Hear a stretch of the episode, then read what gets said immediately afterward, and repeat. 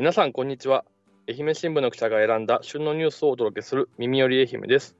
7月31日月曜日はスポーツ部の角谷がお送りいたします。はい、えー本日も、ま、高校野球スペシャル的な感じでやっていこうと思います。先日28日に、えー愛媛大会終了しまして、えーま、優勝チームも決まったところです。そのあたりの話を土曜日担当のデジタル報道部竹下さんとこれから振り返っていきますので、最後までぜひ聞いてください。それでは、今日は角谷さんと高校野球特集ということなんですけども、はい、角谷さん、とりあえずお疲れ様でした。お疲れ様でした。長かった、暑かったですね。そうです。まあ、ただ今回あの日程的には順延とか一回もなかったですよね、おそらく。そうですね、もう順調に日程を消化して、まあ、13日間試合があっうんて、まあ、中3日間のお休みがあるというような感じで、そうです、変に狂狂うようなことがなかったのでよかったですね。なんとなくあのすごい珍しい気がしますね、なんか順調に来たっていうのも確かに。そうですね、毎年やっぱり、まあね、その第3試合が流れるとか、第1試合だけ流れるとか、うんまあ、丸1日流れるとか、そんなのがよくあるんですけれども、今回は順調に本当、良かったです、その点は。さあでその中で、まあ、今回、最終的にあの川之江高校が、あれ、21年ぶりですかね、優勝自体は。そうですね、2002年以来の優勝になりました。さあ、早速これを振り返っていこうかと思うんですけども、もういきなりあの、どうしよう、どうでしょう。ちょっと軽くあの決勝戦の話しておきましょうか。うん、そうですね。えっ、と、まあ、川之江高校と、まあ、第一シードの今治西が対戦しまして、うんうんね、はしょるのもあれなんですけど、まあ、延長タイブレークまでもつれて、うんそうですね。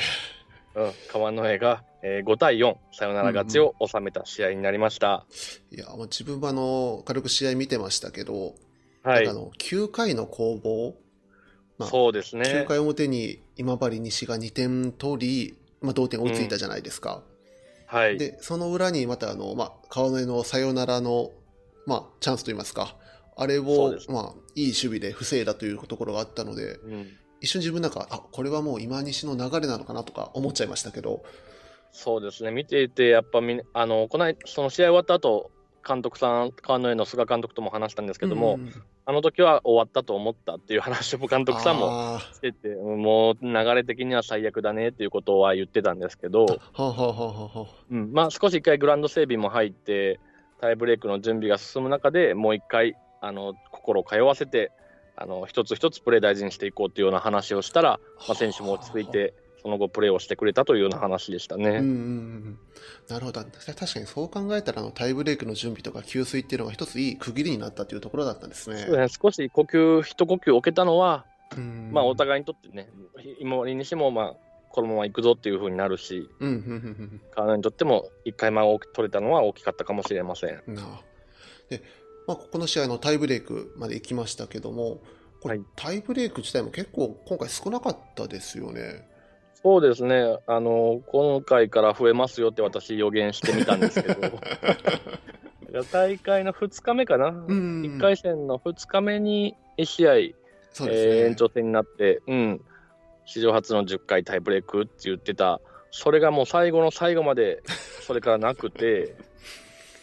最後の最後に逆にやってきたというか。うんそうですね。うん、ちょっとびっくりしましたね。今年はまだこんなもんかと思ってたら、うんうんやっぱりこういう競った試合は出るんだなっていう感じですね。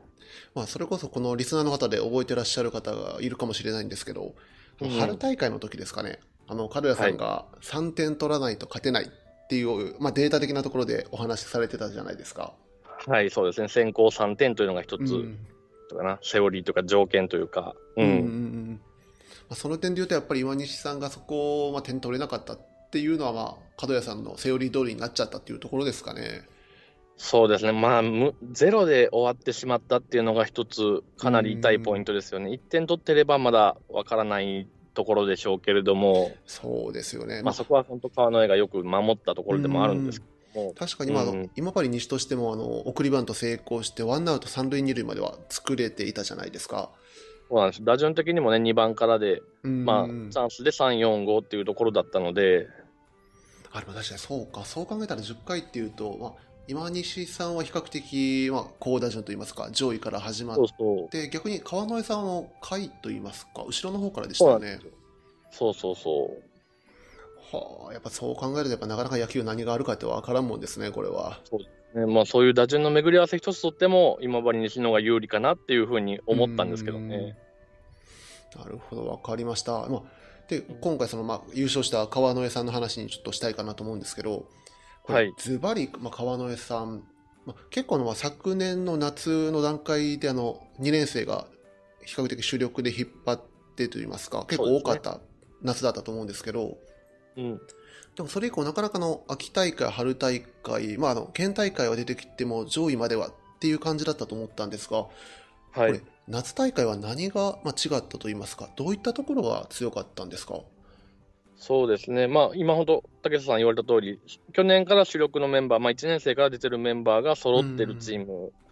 でまあ、ベンチ入りの19人が3年生っていうところで、まあ、かなり力のある年代だったんですね、川野にとっては。うんうんうんでまあ、このメンバーで甲子園行かないとっていうところもあったんだけど、なかなかこれまでの大会で勝ちきれなかったっていうところで、結構、その監督さんも含め、チーム全体が。これじゃいかん、これじゃいかんっていうので、特にこのオフ、冬場にチームをもう一新するというか、チーム改革をとにかく行ってきたということなんです。あ、そうな、そこまでやっぱ危機感持ってらっしゃったんですね。そうそうそう、なんかもう寮の生活一つとっても、これなんかもう話しすぎたら僕1時間ぐらい欲しいんですけど、寮の生活一つとっても、練習方法一つとっても、とにかく今までと違うことをやってみようということで、うん。いろんなことにトライして、やっぱそういうことすると、ね、日常とは違うことだから、困難にもぶつかるけれども、それは乗り越えていこうよっていう話で、どんどんどんどんチームを前に進めていった形が、この夏、花開いたというような、すごくはしょるとそんな感じですね。え、まあ、なんかちなみになんか一個一個だけ挙げるとしたらなんか何が変え、何を特に大きく変えたみたいなのあったんですか？これね、すごい、まあ、なんか抽象的な話というかうん、うん傍から見てたら分かりづらいんだけどうん。、はい選手たち、監督たちが口々に言うのが、はい。心を通わせる20人、まあ、部員全入47人かな、うんうんうんうん全員が心を通わせようと。ほいうことまなんかね、チームスポーツの取材してたらよく聞く話かなとも思うんですけど、そこに結構本気でっていうのがあって、まあ、これもなんか、まあ、そのなかなかずっとこれまでの大会勝ちきれないっていうところはい。もあって、でその中で、この5月かな、5月のゴールデンウィークの練習試合で一はつ転機があって、練習試合で、え1回、満塁ホームランを打たれて、まあ、8対3で負けてる試合を、はい。どんどんどんどん追いついて8対7まで来ましたと。で続くチャンスに、えーまあ、ある選手が三振をしてしまって、まあ、ちゃん追いつけなかったっていう時に、はいその選手が、まあ、普通だったらというか、まあ、よくその次のバッターだとか、うん。うんまあ、ベンチに帰って、このピッチャーどうだったとか、こういう変化球だったよとかっていう話をするんだけど、はい。このバッターもヘルメットをそっと置いて、何も誰にも声をかけずに、あのおお水を汲んだんですね、自分のコうんップに。うんうんうんで、その蛇口をひねった瞬間に監督が、それじゃいかんだろうと。ああ、はあはあはあはなんか本当になんか自分が思ったこと、まあ悔しい、その場面ね、バッターは悔しかったと思うんだけど、あ。うんうんうん。その思いとか、伝えなきゃいけないことをお前ら本当に言葉にして伝えられている、伝えられているかっていう話をして、はあ、なるほど。うん、そのシーンがすごく一つきっかけになったそうなんです。うんうんうんうんうんうん、で、まあ、もっと思ったことはどんどん言っていこう。で、ね、あいおたなんていうかな、相手にとって痛いことも、はいそ。れは言わないといけないと、チームでやるためには。ああ、はあはあはあ。そういうので、結構厳しい言葉も掛け合うようになって、けど、お互い信頼関係も生まれてっていうようなのが、あまあ、チーム力、組織力っていうところを上げていったそうですね。まあ、確かにあの、まあ、単純に仲がいいっていうだけでは、じゃあチーム的に強いかというと、またうん違いますもんね、そこは。そうなんですよね。まあね、慣れ合いって言ったらいけないですけど、うんうんまあ、そういう雰囲気の学校もあのあるというか、感じる部分ってあるんですけど、うんうんそこはもうお互い厳しさも持ちながら、けど優しさ、思いやりっていうのを持ちながら、心を通わせるっていうのを一つキーワードに、チーム作りをしてきたのが、最後、夏、花開いたというようなお話をされてました。なるほど。まあ、確かにそのあたりがやっぱ如実に如実に現れたんが、あの、準決勝、決勝まあのこのあたりということですかね。まあ、3回戦からずっと川之江って初回に失点を続けてるんです。ああ、そうですね、そうですね、確かに。4試合連続で、うんそうそう、それを全部ひっくり返してきたんですね。で、まあ、今言われたように象徴的なのが準決勝、えー9回表、ツーアウトまで、まあ、あとアウト1つで負けるっていうところまで追い込まれてたんだけど、うんうんまあ、最後のバッター、最後のバッターになるかという子が、レフトオーバー、満塁からランナー3人帰って逆転するっていうようなヒットを打って、まあ、ここにもなんかそのベンチの、えー、とバット引きの子、はい、岡田選手という子がいるんだけど、はい。ここの選手が最後、バッターに一声かけたのが、バッターにとってはすごく気持ちが楽になったっていう話をしてて、はあ、はあ、はあ、このあたりがやっぱそのバッターとそのベンチとの信頼関係というか、思いが通ってるところ、ああ、なるほど。はあ、はあ。うん、そんな風に選手たちは言ってますね。そう考えたら、もう結局あの、まあ、結果論ですけど、やっぱこの春、秋、あ秋、春となかなか成績振るわなかったことが逆にすごいうん、プラスになって、この夏でうまくいったっていう感じなんですかね。そうですね、そこが、まあ、勝ち続けていたら、またなんか違うね、う。プロフェスというか、ストーリーを踏んで夏迎えたんでしょうけれども、なかなか力があると自覚はしていながら勝てないところは何なのかっていうところを突き詰める、なんていうかな、うん、た過去の大会を踏んできたのが、最後良かったっていうことですよね。うんうんうんうんこれまあ結構今その川之江のなんとなくあの、まあ、どうしてこんなに強くなったのかみたいなある意うん。味精神的なところを聞いていったんですけど、はい。これチームカラーとしてはなんかどういう戦いぶりといいますか強みがあったんですか？そうですね、まあ、数字で見たところで言うと、はい。まあ、バッティングがよくあの上位から下位まで触れていた、本当にムラなく、みんながみんな当たってるというような、えーところでした。ちょっと今、手元にパッと数字が出ないんですけど、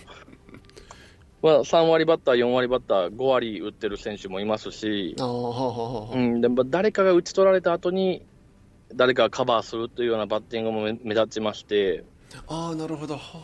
うん。でまあ、基本的にはそのピッチャーの山内君という左の山内大輝君というね、双子の弟がもう一人いるんだけど、お兄ちゃんピッチャーが、はい。うん、基本的には投球リズムをよく抑えて、守備から攻撃にっていうう感じなんですけん。ど、あ確かにそうですよね。まあうん、自分もあの準決勝であの山内君の足に打球当たった時ははいはいどうなるかと思いましたけど、そうですね、あそこからなんかね、人が変わったようにすごいピッチングしましたよね、また。うんそう。ですね。いやあれもた確か準決勝決勝がまあ1日しか開かないじゃないですか。そうですね、それで決勝大丈夫かなと思ってたら結局うん。161球完投ということですかね、そうなんですよ、僕もあれ、絶対2週間は晴れ引かないよ、投げれないよって思ったんですけど、あのうーん。じゃライナー受けたときは、なんか意外とすんなり、全然大丈夫ですみたいな形で、あのね、メディカルの人も、うん、大丈夫だよ、行って大丈夫っていうようなお話をしたそうで、あそうなんですね。うん、だからまあ、当たりどころ悪いかなと思ったけど、なんとか、なんだからまあ、いろんな人のね、手も加わって、うん。ほぐしながら、ほぐしながらっていうようなところだったかもしれないですけれども、あそこまで投げるとはって感じ。そうそれがすごいありましたよねねえ。みんなの期待しちゃうのがじゃあ今度その8月から始まる甲子園どうなるのかというところだと思うんですけどそうですね。もうはち甲子園はもう角谷さん行かれるんですか、はい、8月3日に抽選会があの大阪で行われまして、まあ、その日から僕も大阪、まあ、あの甲子園出張という形でずっと連日、川之江が優勝するまで優勝させてもらおうと思ってます。あの結構もう3日というとすぐですねそしたら。そうなんですよ、もう今日が31ですから、うんうん学校としても2日に壮行会をして、まあ、チームは2日の夕方には出発しようっていう話をしてました。あだから今日と明日がもう最後の練習になるのかな。あなるほどなるほど。あそれこそちょうど今これ角谷さんは今これ川の上にいらっしゃるということですけど。そうなんですよ、今日も午前中も、昨日もあの1日川之江いて、今日も朝からうん。川之江に入ってで、いろんな選手にお話聞きながら、県大会の裏側だったりとか、はい。ね、控えの選手もこういう気持ちで試合してたんだっていうようなお話をそれぞれして、また、えー夏、甲子園に向けて僕も記事を書く準備をあしているところ。これどうですか？あのし優勝した後のその選手の、まあ、状態といいますか甲子園に向けてだいぶみんなしまだ仕上がってきてるような感じになるんでしょうか、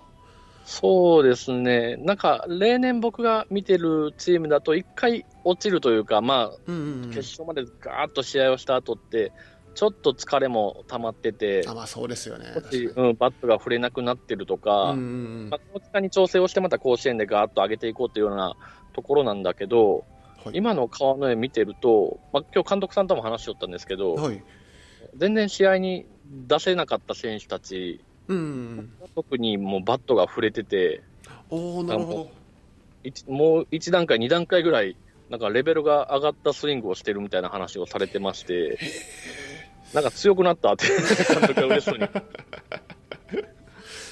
すごいです。やっぱり本当優勝して一皮むけたっていうところなんでしょうかね。そうですね、一つまあ自信にもなったでしょううんし、うん。また甲子園でまだ勝たないといけないっていうふうに選手たちは言ってるので、そこに向けての気合の入り方も違うんじゃないかなと思います。まあ確かにあの準決決勝とあの勝ち上がり方したらまたすごい得るものはありそうですよね。そうですね、もう逆転、逆転で勝ってきてますから、これどうでしょう、その甲子園行っての川之江の戦い方っていうのは、やはり先ほどおっしゃったような、その山内投手を中心に守備で流れ作って、まあ、コツコツとっていうようなイメージになるんでしょうか？そうですね、とにかく、まあ、県大会もそうでしたけど、引き離されないこと、うーん。ちょっと山内君の立ち上がりっていうところは心配かもしれないですけれども、まあ、1点、2点っていうところは大丈夫っていうふうに、なんとかな、捉えられるような試合を県大会でしてきたのではははは。とにかくくっついて終盤勝負だっていう戦い方で十分通用するというかね、それもうそれで戦うのが川のような野球かなと思います。うんうんうんだからもうあとはもうこの8月3日、まあ、どういう組み合わせになるかというところですかね。そうですね、まあ、本当に強豪校たくさんいますしね、うん。去年の優勝した仙台育英だとか、そうですね。ね。うん、高校ビッグフォーって言われているような選手たちもいますので、あれ、高校ビッグフォーは今回全員出てくるんですか、甲子園。それこそ大阪桐蔭が負けましたよね、そうそうですね。そう。前田君って左のスーパーエースがいたんですけれども、まあ、それを下した履正社のピッチャーも素晴らしいと聞いてますし、あうん、あまあそういったこう強豪校とこの川之江がどう渡り合ってで最後優勝できるかというところですかね。そうですね、本当楽しみです。もうあの今、本当川の絵ぐるぐる回ってるんです。学校以外のところもちょっと話を聞いたりして回ってるんですけほうど、ほうほうほまあ、21年ぶりということでう。、はい。かなり地元の方も興奮気味で、まあ確かに。そうなんですよ。もうなんか地域の野球熱をすごく感じまして、しかもまた21年前の時っていうとあのあまあ後にプロ野球選手にもなったあの鎌倉投手擁して上がっていた時ですよねあ確か。そう2002年ベスト4まで川之江高校入ってますので、うん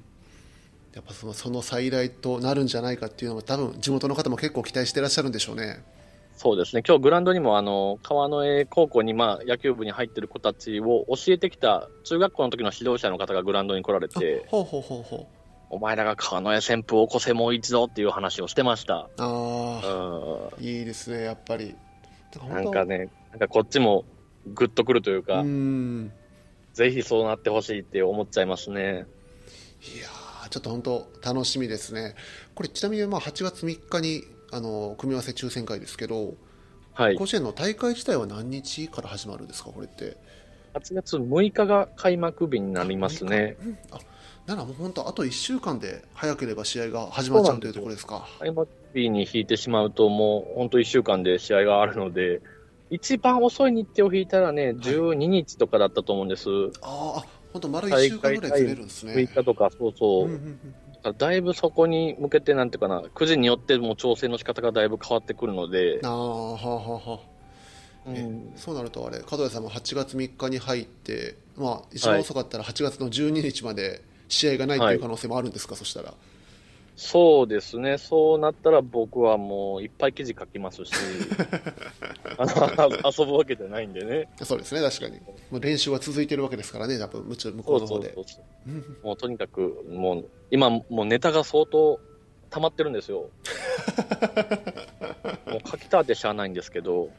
もうそれは早く書くしかないね、確かに。これまた出すのが下手くそなんでね、困ってるんですけど、いやいや、そこはもうしっかりと書いていただいて、もしくはもうこのまた喋っていただいたら、それをまた文字起こしして記事にしますので。もう人頼りになっちゃうけど、まあ、なんとかもう全力尽くして、選手たちを応援して、地域も盛り盛り上がるようなね、記事を書いていきたいなと思ってます。わかりました。さて、えーこれまでその川之江高校を中心に大会を振り返ってきたんですけども、はいこれ、門出さん、いかがでした？今回大会見て気になったチームとかってなんかどっかありましたか？ああ、そうだな。まあ、えっ、と、今回の大会で話すと、一つは、聖カタリナ学園うーん、はい。が、うん、やっぱり去年不祥事があった、まあ皆さんご存知周知の事実ですけど、うんまあその不祥事乗り越えて、乗り越えてとかね、監督も変わって、ゼロからのスタートを切って、ね、そうですね。うん、で、監督さんは結構2年生に力のあるバッターがいるから、2年生の選手、本当はベンチ入れたかったんだけど、勝つためには。はい。けど、まあ3年生が19人部員がいて、うんうんうん。もうやっぱりこの子らはベンチに入れて、全員で戦うっていうところにこだわって、ああ、はあはあは。うんまあ、そういうね、ちょっとしんどい思いもしてきた部分を最後の夏、全員で力を合わせてやろうやっていうようなところで、うん、第2シードの帝京大を倒し、うんベスト4まで進出し、最後優勝するね、川之江もあと一歩のところまで追い込んだという。戦いぶりでしたので、うん、まあ、でも本当あの聖火さんの試合見てるとあの控えで出てくるピッチャーとかバッター含めて相当これ選手層厚いんだなっていうのはちょっと見ながらびっくりしましたね。もう戦い方としてはなんか本当横綱相撲というか、うん点取るべきところで取って、そうですね。エースはプロ注目のね、子がいてっていうような戦いぶりでしたので、いやーあれはでも今の話だともしかしたら彼ら以上に打てる子がまだ2年生でいたっていうことですよね。そういうことですね、2年生、新チーム、まあ、ちょっとピッチャーがね、今あの私も見てないんで、どんな子がいるかわかんないんですけど、打線はまた迫力のあるチームを作ってくるんじゃないかなというふうに感じます。はあはあ。えまあ確かに聖火さんベスト4まで来ましたからね。うーん、まあ、でも確かあの、まあ、話変わりますけど結構あの去年っていうと北条とか吉田とかがあのベスト8はいはい。入ってきて、まあ、結構その法律で、まあ、決してその強豪とは言えないけれどもすごい、まあうん、上位倒し上位倒して上に上がってくるっていうのがありましたけど今年はいかがでした？そのあたり。うん、今年は、まあ、まず特筆すべきというか、よえー、と内子高校ですね、あーはあはあはあはあはあえー、と41年ぶりにベスト8進出という、まあ、なかなかのブランクがありましたけれども、うんうんうんうん。まあ、選手とみんな歴史を変える、歴史を変えるっていう話をしてて、はあいいですねまた。はそうなんですよ、ベスト8に過去2回あったので、あはあだからまだ今回はベス3回目のベスト8入りということで、もう1個勝ちたいっていうところが選手たちの思いだったんですけれども、そこにはちょっと届かなかったという。ん。なかなかの3度目の正直とはならなかったって感じなんですね、そうですね。とはいえ、準々決勝も今治西第1シードに3対0ですから、まあすごいですよね。そう、本当になんか、これも本当川の絵の戦いぶりじゃないですけど、粘っこく粘っこく最後までついていくっていうようなゲームをするので、なうんいいチームだったなと思います。えこれうちの他にもなんか私結構一打席速報しててびっくり、まあうんびっくりと言ってしまってはいけないんですけどあの、う丹原高校さんが、まあああ、そうです優ね。勝候補の小松そして宇和島東と連続で破ったのはもう結構なんか胸が熱くなりましたねあれは。うん、ここはまあ、なんだろうな、快進撃という言葉で片付けていくのかわかんないですけど、うん。やっぱ2つとも優勝候補に挙げられたところと2連戦して2連勝するんだから、そうですよねこれ。は本当すごいですよね。うん。なんか最初小松戦見てましたけども、はい。勝った瞬間の丹原スタンドとベンチはもうなんか優勝したぐらいの喜びでしたからね。そうですよね。まあ同じ西条地域というかね、ね西条市内に。ある学校で、うん、西条地区大会みたいなことも多分一緒にね、戦ってたりもするとは思うので、小松の強さは十分知ってる中で挑んだ戦いだったと思うし、でしかもまたちょうどその県立学校の再編で統合するかもしれない丹原と小松ですからね。そうですね、名前が挙げられてるところ同士っていうのもあっうて、んうん、それぞれの思いがあったと思いますね、この試合には。なるほど。わかりました。で、ちょっとまあこれ今大会はこれで終わるんですけど、はいまた。今度あの8月の10日からは今度新チームでの新人大会が始まるじゃないですか。すね。はい。この新人大会に向けて要はその新チームでちょっとになった時に気になるチームって何かありました？うん、そうですね。まあ、力があるだろうと思われるのは、まずは今治西、あほうほうほうほううん、まあ、準優勝、川のように惜しくも敗れましたけど、まあ、この決勝戦にもスタメンに5人かな、2年生が出てて。なるほど。うん、控えピッチャー、まあ、ちょっと今回悔しい決勝戦ピッチングになったけど、渡地君という左の控えピッチャーもうんうんうんうん。2年生ですので、はうん、選手層はかなり、まあ、今、3年生がいる段階でも、なんていうかな、チームの中心で引っ張ってきた選手たちが残るので、うん、去年の秋から秋優勝して、この夏準優勝してっていうような、なんとかな、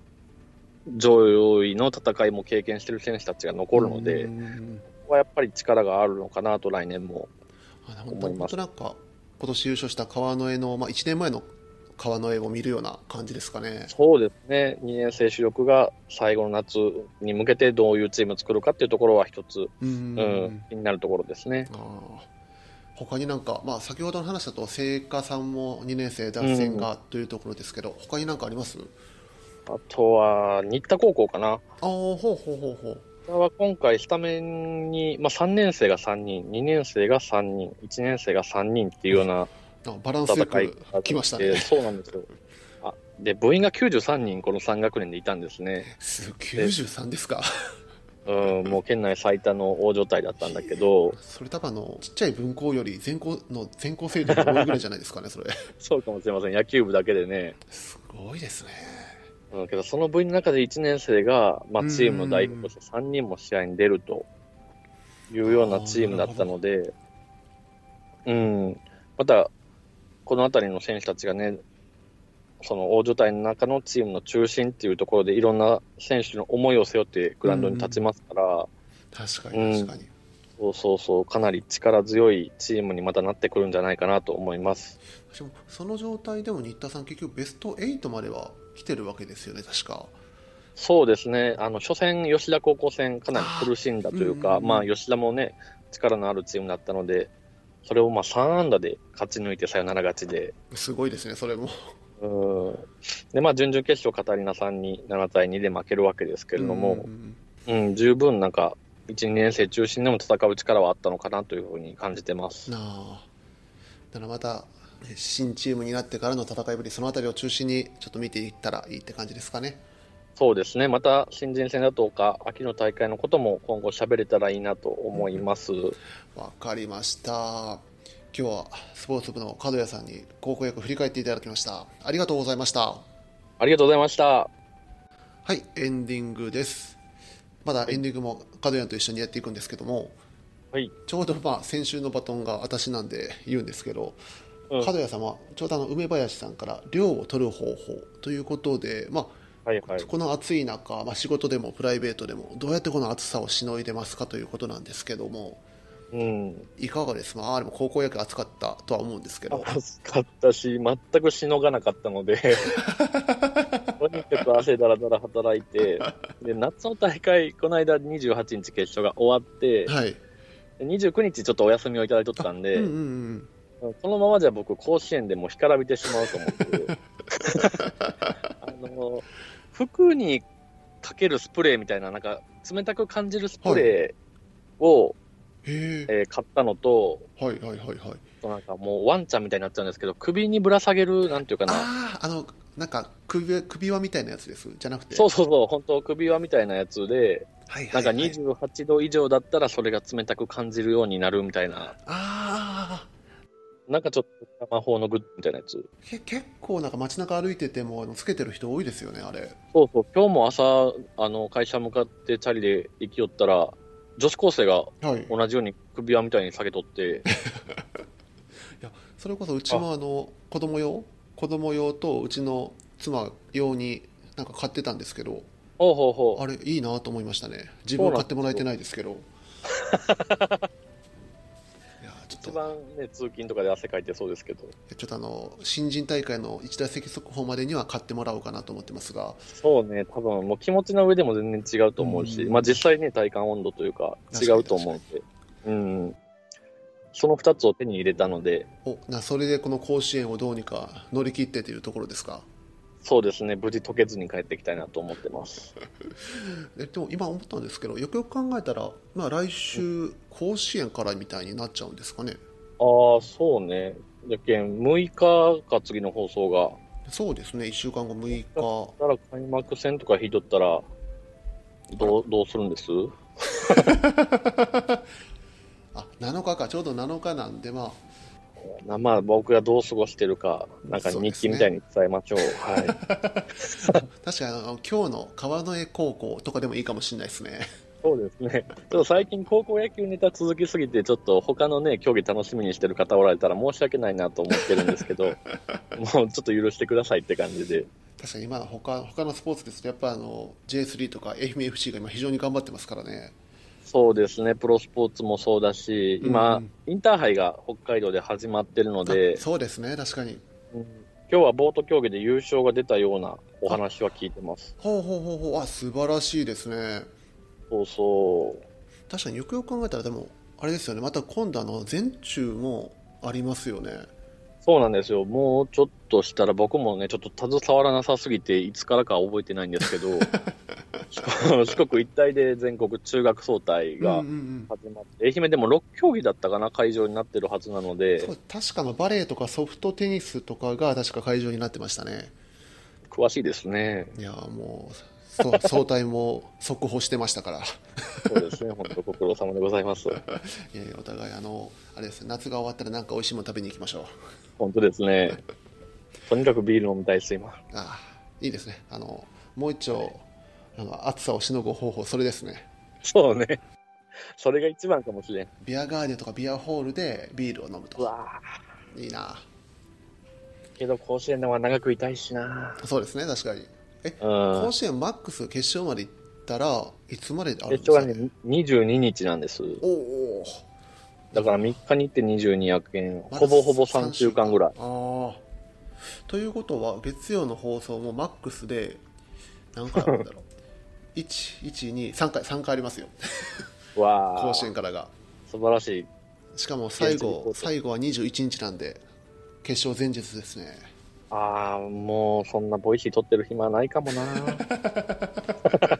大丈夫ですあの私がまた電話してこうやって聞き取るんで そうね、もうそうしてください。自分で考えてやれないんで。分かりましたまあまあ軽谷さんあの3日から暑いですけど頑張ってくださいありがとうございます。さてあの明日のパーソナリティへのバトンどうしましょうか？キャナコヤックルにも、量の取り方。うーんもしかしたら宇和島とか大津のなんかすごい涼しげないいイベントとか教えてくれるかもしれないですからねあーそうなんかいいスポットあるよな、絶対。そうですねああ、なんかそっちもよ羨ましくなってきたな。はい、えー本日も最後までお聞きいただきありがとうございました。また明日も聞いてください。さよなら。